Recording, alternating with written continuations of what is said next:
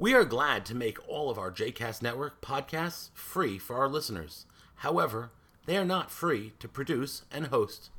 Please consider making a donation to JCast Network to help support our work by visiting jcastnetwork.org/donate. Thanks for your support. You are listening to Kvetch, a JCast Network podcast. For information about other JCast Network podcasts and blogs, please visit jcastnetwork.org. Look, I don't mean to kvetch. And this time I won't.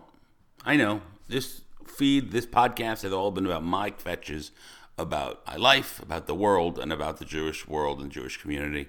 And this week, I'm going to non kvetch. I'm going to uh, give an opposite kvetch. Maybe say, uh, well done, uh, something I really appreciate about, appreciate about Judaism. Um, it's probably it's coming on the heels of uh, a funeral that I went to today, a funeral I went to for uh, a teacher, a friend, a mentor, a colleague uh, who I cared deeply about and who taught me a lot and was really uh, a protector and an angel over my shoulder for many years of my life. Um, and he was very ill, and it's uh, a shame. And I'm sorry that he's gone. But I wanted to anti kvetch, non kvetch, about the way the Jewish community um, or the Jewish ritual is around uh, around death and dying. Um, we have a bunch of rules that may or may not make any sense, but they make sense to me, and I really like them. The first is you bury them as quickly as humanly possible. I mean, the, in fact, sometimes it gets to be too. You know, in, in Israel, sometimes they can they can they can bury the same day, which is really wild. Although with people who don't live nearby, that's really hard. But in the generally the idea of get them buried and get on with grieving and moving through it and moving forward. I really appreciate that about Judaism.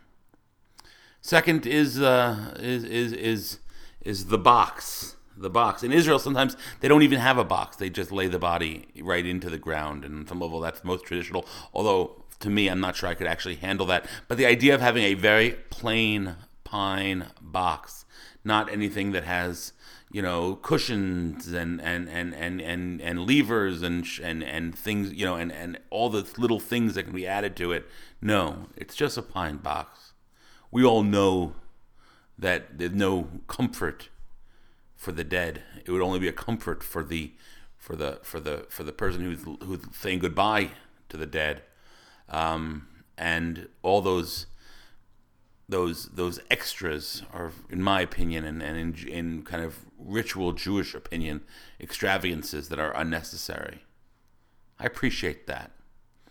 Um, then there's Shiva, the seven days of mourning, the seven days uh, when you sit. Um, you know, whether you sit on the floor or sit on a low chair or not, I don't care one way or the other. But it's the idea that you rend your clothing, you rip your clothing, and just experience the uh, the the the loss for seven days with no expectation that you do anything else, including stand up to thank the visitors who come to check in on you. And people do come. People come for prayers, but you don't have to. You don't have to go to the synagogue. I mean, some of us don't pray on a normal basis, but when you're when you're in mourning, you don't even have to leave your house to pray. People come to pray at your home, and when they come, you don't say thank you. You don't welcome them. You just be in whatever you're being, and you can tell stories or you can not tell stories. You can read a newspaper, you can not read a newspaper. You can interact with people or you can sit silently. Um, I think it's powerful. It's powerful. Um, and beyond the Shiva, the seven days of mourning, there's Shloshim. Shloshim is the Hebrew word for 30, where you just get to kind of start to enter and you and into into into real life. Still don't shave. You go to work, but your life is still not the same. Kind of meaningful again. Um, and then there's 11 months when you're in mourning. So you're not in Shiva and you're not in Shloshi, but you're in mourning. And um, and you still if you if you're of the praying type, you go twice a day or three times a day to pray and to, to say the the mourners Kaddish, say the prayer for the mourners. Uh, where you stand up and, and, and, and, and, and wail and say you still miss the person. You recognize that loss. Um, and then after the 11 months, you're, you're done being a avel, done, done more as a mourner. Now, you still mourn them in your own time, in your own space. Uh, but your your your the, the the the standard mourning is over. But 11 months has given you a lot of time to kind of go through it. Um, and you still remember them each year on the yahrzeit, on the day when you, the day of the, the Hebrew date of their death. I'm sure you remember them every time you go to the ice cream parlor that they took you to, or, or go on an adventure, or see a, a color that they loved. But Judaism really has figured this one out. They figured out how to help set guideposts for the mourner. And I think it's really powerful, and I think it's something that uh, it's not it's anti-kvetch worthy.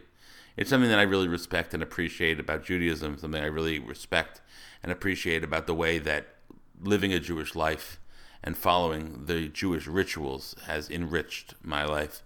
And I, you know, I'm speaking of it not just as somebody, who, although I'm relatively young, I have, I did, I've experienced it. I've had to mourn my mother, and so I know that those shiva, excuse me, quick funeral, simple box, shiva, shloshim, uh, and 11 months have been were helpful to me, um, and all the rules in, within it were helpful to me.